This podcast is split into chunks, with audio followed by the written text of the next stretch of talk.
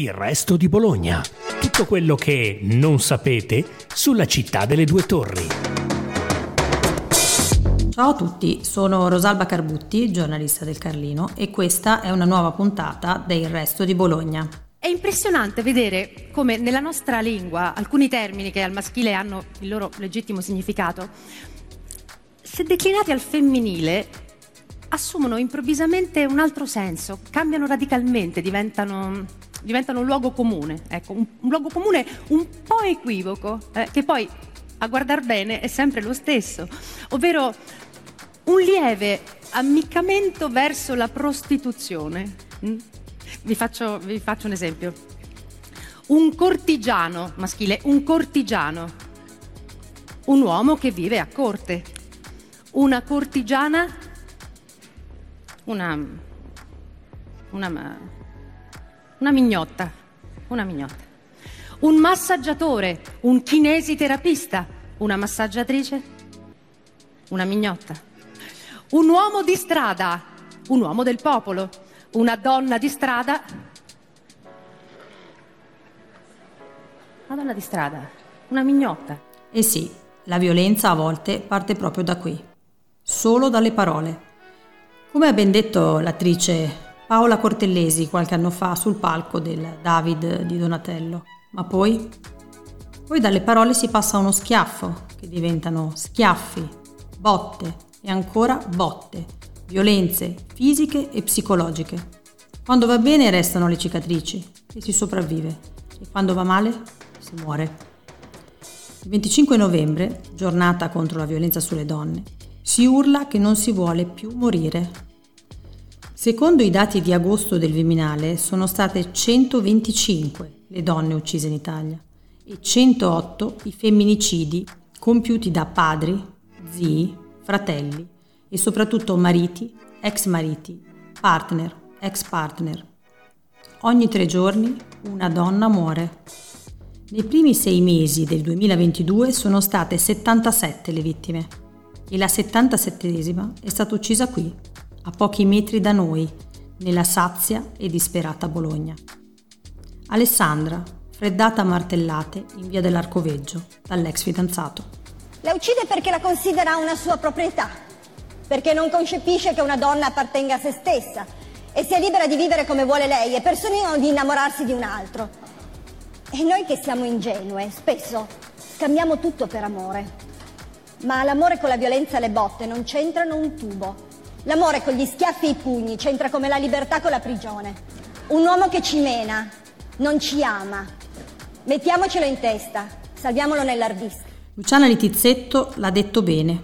Un uomo che ci mena non ci ama. E spesso lo sappiamo. Passano gli anni, ma gli uomini, certi uomini, non cambiano come cantava Mia Martini. Oggi parliamo di violenza sulle donne con Susanna Zaccaria, già assessora alla scuola, alle pari opportunità e al contrasto alla violenza nella Giunta Merola e oggi presidente della Casa delle Donne per non subire violenza di Bologna. Susanna, è così? Certi uomini non cambiano e intanto le violenze contro le donne aumentano? Eh sì, allora certi uomini non cambiano, le donne vorrebbero cambiarli, ma loro non cambiano e le violenze sono una costante della nostra società, più che dire che aumentano, insomma ci sono sempre state e ci sono ancora. Ma quante sono le donne eh, accolte nella vostra casa rifugio? Eh, Casa delle Donne aiuta circa 700 donne nuove ogni anno, eh, i dati da gennaio al 31 ottobre dicono 509 fino adesso, che sono esattamente in linea con quelli dello scorso anno. Ma chi sono queste, eh, queste donne? Riesce un po' a, raccontarcele? Eh, riesco perché questa risposta è facile, le donne sono tutte le donne, sono donne di tutte le età, di tutte le provenienze, di, tutti, di tutte le fasce socioculturali, di tutti i livelli economici, sono tutte, siamo noi. Ma c'è un qualcosa che le accomuna, un filo rosso, diciamo così? Sì, sono storie anche molto simili tra di loro, anche se le donne possono essere tanto diverse. Si rimane invischiati in queste relazioni e le donne fanno di tutto per migliorarle, sperando che la violenza cessi, ma purtroppo in una prevaricazione continua, in un esercizio di potere, rimangono invischiate in queste relazioni. Ecco, questo è il tratto comune, quindi una gran fatica per poi uscirne. Ma da chi mh, scappano? Cioè mariti, compagni? Da chi? Eh, la gran parte delle violenze sì è proprio quella che avviene in famiglia, la for- violenza domestica, quindi sono mariti, compagni o ex mariti o ex compagni che non accettano la fine della relazione. Ma come arrivano eh, da voi nella, alla casa delle donne? Cioè è l'ultima spiaggia, diciamo così, dopo ah, magari mesi, settimane, anni di, di, di violenze? Sì, arrivano direttamente, noi cerchiamo di diffondere le informazioni del centro il più possibile. Sono, alcune sono donne che subiscono da tanti anni, alcune sono donne, devo dire negli ultimi anni anche molto giovani, che invece si muovono già ai primi fatti un po' violenti o quando capiscono che subiscono una prevaricazione o ci chiamano direttamente o qualcuno dà il nostro numero. Vengono, eh, diciamo così, dopo eh, appunto aver subito violenze, aver denunciato o denunciano in un secondo tempo, se denunciano ovviamente? Alcune hanno già denunciato, alcune no, non dimentichiamoci che la denuncia penale è solo uno degli strumenti per poter ricevere aiuto, quindi quella è una delle valutazioni che facciamo noi aiutandole nel loro percorso e capendo di cosa hanno bisogno. Alcune arrivano appunto che l'hanno già fatta la denuncia e altre invece vengono un po' accompagnate da noi. E quanto tempo eh, si fermano eh, nella vostra casa?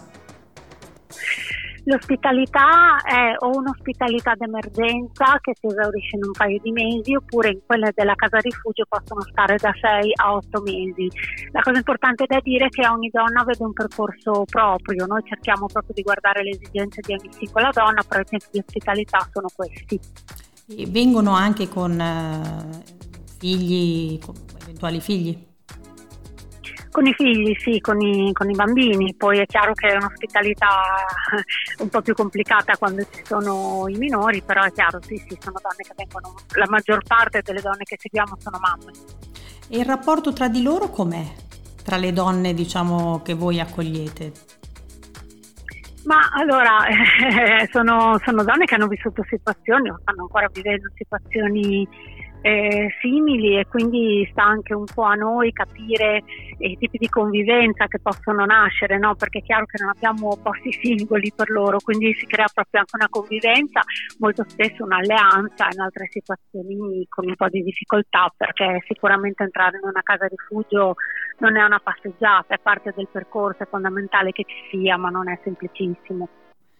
Ma eh, lei che appunto eh, è la direttrice della, della Casa delle Donne, eh, si, è, si, è fatta, si è data una spiegazione del perché le donne spesso eh, o a volte giustificano i loro uomini anche dopo uno schiaffo, un altro schiaffo, le botte, le violenze psicologiche e non.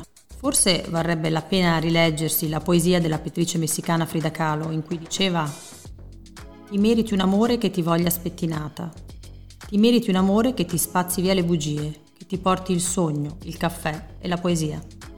Le donne incontrano tante difficoltà, però la prima cosa che io dico sempre è pensiamo che fatica che si fa ad interrompere una relazione anche quando non c'è violenza, è difficile. Questi uomini sono quelli su cui loro hanno investito, spesso sono i mariti, sono i padri dei figli.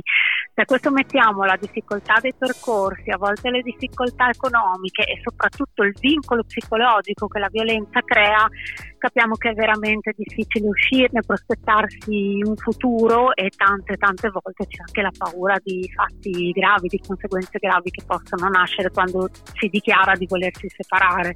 La nuova legge, eh, il codice rosso, eh, che dovrebbe diciamo così dare una via preferenziale no, alle vittime di, di violenza, mm, sta aiutando, eh, secondo lei, queste donne eh, o comunque si arriva sempre troppo tardi? Ma sicuramente dall'approvazione del codice rosso abbiamo potuto vedere, qui rispondo come avvocata, io sono anche una delle avvocate della casa, ehm, abbiamo visto una velocizzazione dei tempi, soprattutto di contatto tra le donne e la procura, le forze dell'ordine, non succede più come succedeva una volta che dopo una denuncia per mesi e mesi non si sapeva più niente, cioè i tempi si sono accorciati. Poi è chiaro che capire qual è il modo giusto per proteggere quella donna dipende anche dal livello di pericolosità dell'uomo, di che cosa fa e di che cosa la donna rischia, però dei miglioramenti ci sono stati. Il fatto che la nostra società eh, sia ancora indietro su determinate questioni, eh, su al divario di genere anche nel, nel mondo del lavoro, eh, è uno dei, degli elementi diciamo, che può portare anche a una degenerazione nei rapporti amorosi, di coppia.